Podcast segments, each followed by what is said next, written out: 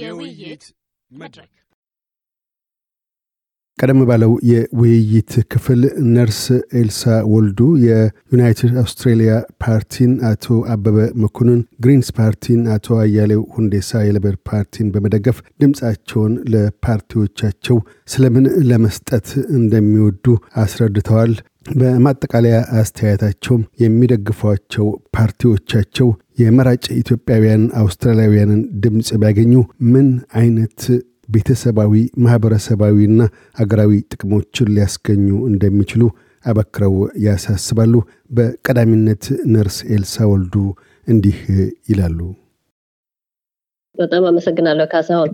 ምርጫው የሚሆነው ያው የአውስትራሊያ ህዝብ በዚህ በ2-3 አመት ላይ ትልቅ የሆነ ተጋድሎ ያካሄደበት ጊዜ ነበርና በሎክዳውንም ይሁን በዚህ ሁኔታ ትልቅ ፌስ ያደረገበት ስሞል ቢዝነሶች በጣም ዲሞሊሽ የሆኑበት ጊዜ የሰው መብት የተፈተነበት ጊዜ ነበረ።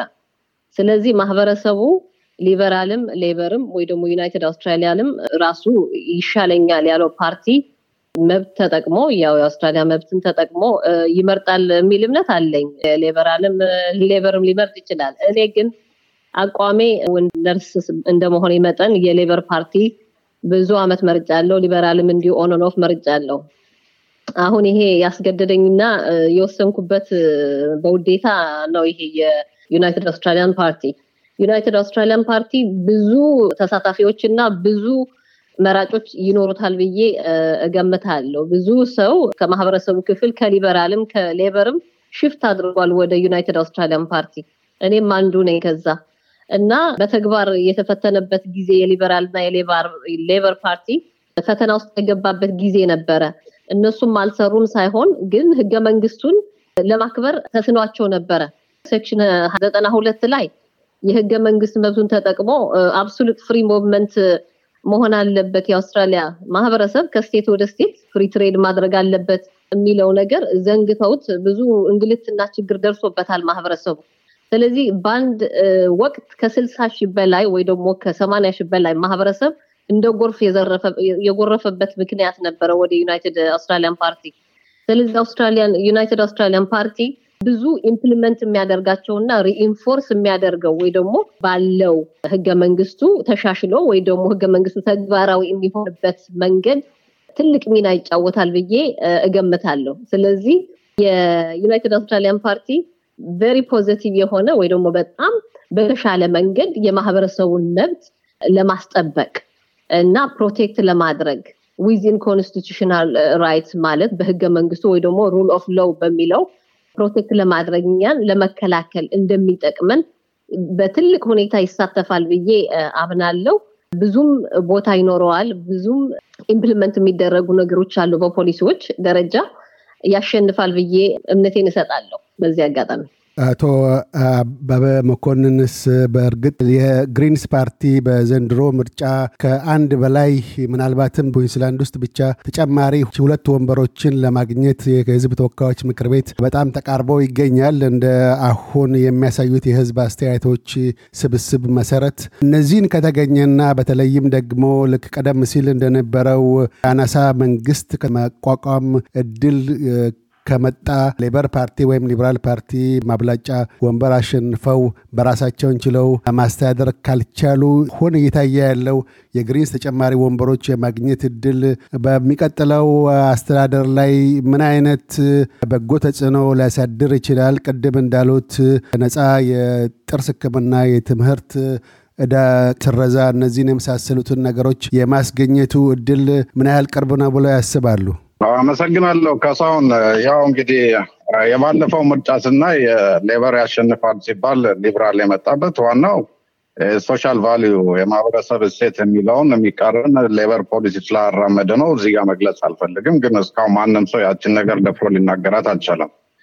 አሁንም በእኔ እይታ መሰረት የአሁኑ ውጤት የሚሆነው አናሳ መንግስት ወይም ማይኖሪቲ ገቨርንመንት የሚለው ነው።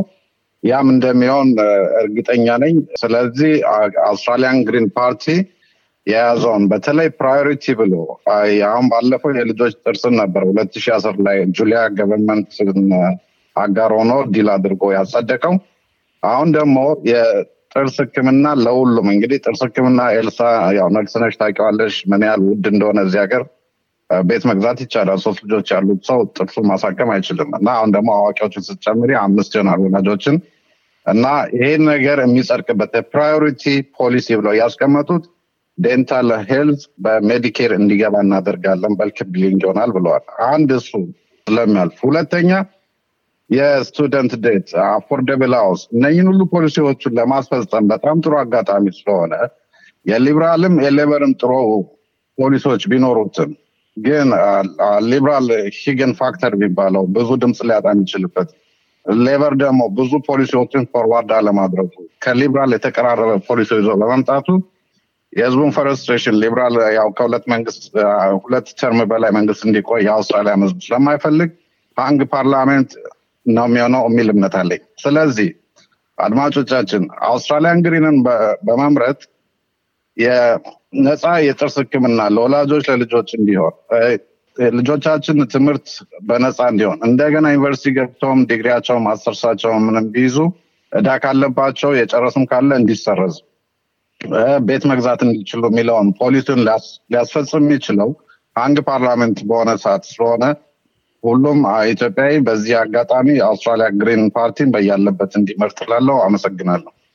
እዚሁ ላይ አቶ አበበ አንዱ ተለየ ሊበራል ፓርቲ ግሪንስ ፓርቲን የሚያጠቁት ወይም ሌበርንም ጨምሮ እንደዚሁ በማስፈራራት የሚጠቀሙት የአንስት ማይኖሪቲ ገቨርንመንት ከተቋቋመ ሌበርና ሊበራል አንድ ላይ ሆነው አገሪቷን ለዳ የቀይቀቷታል ይወስዷታል ወደ ጽንፈኛ አቋም ይዛሉ። በጊላርድ ጊዜም የነበረው ተሞክሮ መጥፎ ነበር የሚል ቅስቀሳዎች ያካሂዳሉ። ያ በርሷ ታይ ምን ያህል እውነት ነው? አነስተኛ መንግስት ሆኖ ሌበር እና ግሪንስ ፓርቲ አብረው ጥምር መንግስት አቆመው መሄድ የሚችሉ ቢሆን አስተዳደሩ ወይም ወደፊት አውስትራሊያ ጠፈንታ ወዴት አቅጣጫ ሊሄድ ወይ ላይመራ ይችላል ብለው ያስባሉ? ያ አሁን ካለንበት የዓለም አቋያ ሁኔታ ጠንካራ መንግስት ለሀገሪቱ አስፈላጊ ነው እንደናምናለው። ግን ደግሞ እንደነዋሪ ደግሞ የፖሊሲ አማራጮችን ይዘው የሚያስፈልገን ነገር ለማግኘት ካምፔን ማድረግ ያለብን ጉዳይ ነው። ሆኖም ግን አሁን ኤልሲ መረጡ የምትለው የአውስትራሊያ ዩናይትድ ፓርቲ የሊበራል ሌላው ብራንች ነው። እነሱም ጆይን አድርገው የሚመሰረቱበት ሁኔታ ክፍት ነው። ባለፈው ምርጫ የአውስትራሊያ ዩናይትድ ፓርቲ ለሊበራል ነው ሪፈረንስ የሰጠው። ስለዚህ እነሱም ቻንስ አለ። እነሱስ ወደ ተዳል ነው ያንን ስናየው ሃንግ ፓርላመንት የሚለው ሁለቱም ጆይን አድርገው ከዚህ አውስትራሊያና ሌበር ይዘው አትሊስት ጥሩ ፖሊሲ የሚባለውን ኮምፕሮማይዝ አድርገው በአገር አንድነት በመከላከያ ላይና በተለያዩ ወሳኝ ፖሊሲዎች ላይ አውስትራሊያን ስለሚያስቀድሙ አንድ ይሆናሉና ምንም ችግር ይኖራል ብዬ አላስብም። እና ጥሩ በጣም ፋሲኔቲንግ ታይም ነው። እንግዲህ ምርጫ በጣም ብዙ ለውጦችን ይዞ ይመጣል ብዬ ገምታለሁ። አመሰግናለሁ። አቶ አያሌውስ አንድ በአሁኑ ምርጫ ከዋነኛ ፓርቲዎች የትኛው ፓርቲ ስልጣን ሊይዝ ይችላል የሚል አስተያየት አሉት። በህዝብ አስተያየት ስብስብ እስካሁን እንደሚያሳየው በሁሉም የህዝብ አስተያየት በዋነኛ በሚባሉ የህዝብ አስተያየት እንደዚሁም የፖለቲካ ፓርቲዎች የራሳቸው የውስጥ አስተያየት ስብስቦች ላይ ሌበር ፓርቲ ወደ ቀዳሚ ስፍራ ይዞ ይገኛል። ምናልባትም መንግስት ራሱን ችሎ ማቆም የሚያስችለውን 76 ብቻ ሳይሆን 80 ያህል ድረስ ክርቤት ወንበሮችን ያገኛል የሚሉ ግምቶች አሉ። ይህ እውን ከሆነ የሚቀጥለው የአውስትራሊያ ጣፋንታ በሌበር አስተዳደር ስር ዴት አቅጣጫ ሊያመራ ይችላል፣ ምን ትሩፋቶች ሊገኙ ይችላሉ ይላሉ። ያ ሳይሆን ቀርቶ ጥምር መንግስት የማቆም ግድ የሚል ከሆነ ከግሪንስ ፓርቲ ጋር አብረው ቢሰሩ እንደባለፈው በጁሊያ ጊላርድ ጊዜ እንደነበረው የሚያስገኛቸው ትሩፋቶች ምን ይሆናሉ? ከዛው እንግዲህ እንዳልከው በመጀመሪያ ለዛው እኔ የምደግፈው ፓርቲ ሌበር ፓርቲ ተለያዩ ኦፒኒየን ፖልስ በሊበራሎችም ኢንተርናል ፖል ጭምር ባሸናፊነትና እንደውም የማንም ድጋፍ ሳይፈልግ ራሱን የቻለ መንግስት ሊመሰረት እንደሚችል ያሳያል። እሱ ደግሞ አንድ ፓርቲ ራሱን ችሎ መንግስት ሊመሰረት ፖሊሲዎቹን ያለ ችግር ኤክስኪውዝ ስለሚያደርግ ፖለቲካል ካፒታል ነው። አገሪቱን ወዴት ይወስዳል? በነገራችን ላይ ይሄ አገሪቱን ወዴት ይወስዳል?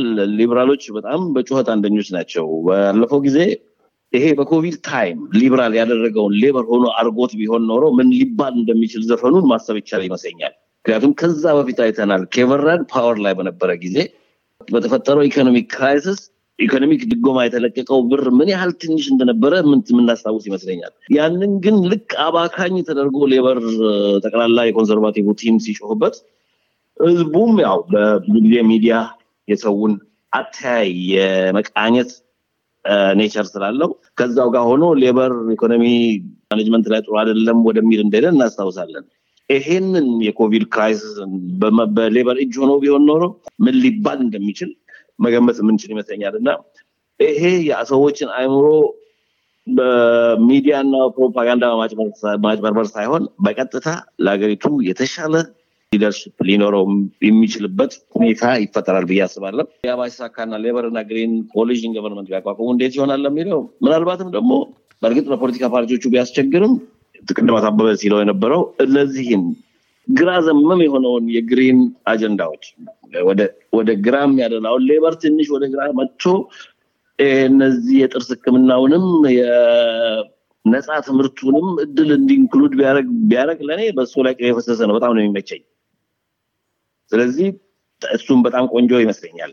ከዛ በተረፈ ግን በመጨረሻ ማሳሰብ ፈልገው ነገር እንግዲህ ሁላችሁም እንደምታውቁት እና ሜይንስትሪሙ ማህበረሰብም እንደ አላዋቂም እንደኋላ ቀርንም ሊያን የሚከጅልበት አንዱ የምናረጋቸውን ነገሮች በትክክል አለመከወን ነው። ለምሳሌ ያህል በምርጫ ላይ አብዛኛው የኛ ቤጤው ማህበረሰብ ድምጽ አሰጣጣችን ወይም መረቃቶችን በአግባቡ ስለማንሞላ ፎርሙን ዲስካርድድ ወይም ከጥቅም ውጪ እንደሚሆን ሲጠቀስ እንሰማለን።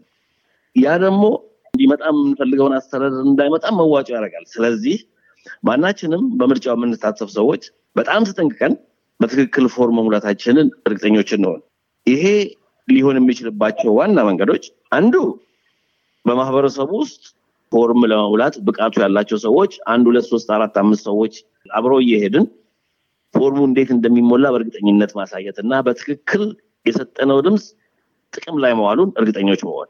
ያም አይሆን ከሆነ ለምሳሌ የሌበር ፓርቲ አስተናጋጆች በር ላይ ፎርም ይዘው የተሞላ ሳምፕል ፎርም ይዘው ለሚያግዙ ሌላ ነገር ቢያቀተን እንዴት መሞላት እንዳለበት የሳምፕል የተሞሉትን ፎርም በቀጥታ በመገልበጥ ድምጻችን በቀጥታ ለፈለግነው ፓርቲ መሄዱን ተጠኞች ለመሆን ጥንቃቄ ብናደርግ በጣም ጥሩ ይመስለኛል። ከዚህ በተረፈ ለሌበር መልካም ድር እየተመኘው ተሳታፊዎችን አመስግኜ በዚህ ላብቃ። አመሰግናለሁ። ከዛ ድማዮቻችን የዛሬው የውይይት መድረክ አጀንዳችን ሜይ 21 ወይም ግንቦት 13 የሚካሄደውን ኢትዮጵያ አውስትራሊያ ሀገር አቀፍ ምርጫ ነው። የውይይቱ ተሳታፊዎች ነርስ ኤልሳ ወልዱ፣ አቶ አበበ መኮንንና አቶ አያሌው ሁንዴሳ ናቸው። ማህበረሰቡ አባላት ከነሱ ፈቃድ አኳያ ለሌበር አቶ አያሌው፣ ለዩናይትድ አውስትራሊያ ፓርቲ ነርስ ኤልሳ ወልዱና አቶ አበበ መኮንን ለግሪንስ ፓርቲ ድምጻቸውን ድጋፋቸውን ይሰጣሉ። ሌሎች ኢትዮጵያውያን አውስትራሊያ ያንም ያንኑ እንዲያደርጉ ያበረታታሉ። ስለ ውይይቱ ተሳትፎ እናመሰግናለን። እናመሰግናለን። ካሳሁን አመሰግናለሁ። ተሳታፊዎችንም በጣም አመሰግናለሁ። መልካም ጊዜ። ታንክ ዩ። እያደመጡ የነበረው የኤስቢኤስ አማርኛ ፕሮግራም ነበር። የፕሮግራሙን ቀጥታ ስርጭት ሰኞና አርብ ምሽቶች ያድምጡ። እንዲሁም ድረገጻችንን በመጎብኘት ኦን ዲማንድ እና በኤስቢኤስ ሞባይል አፕ ማድመጥ ይችላሉ። ድረገጻችንን sbs.com.au/amharican ይጎብኙ።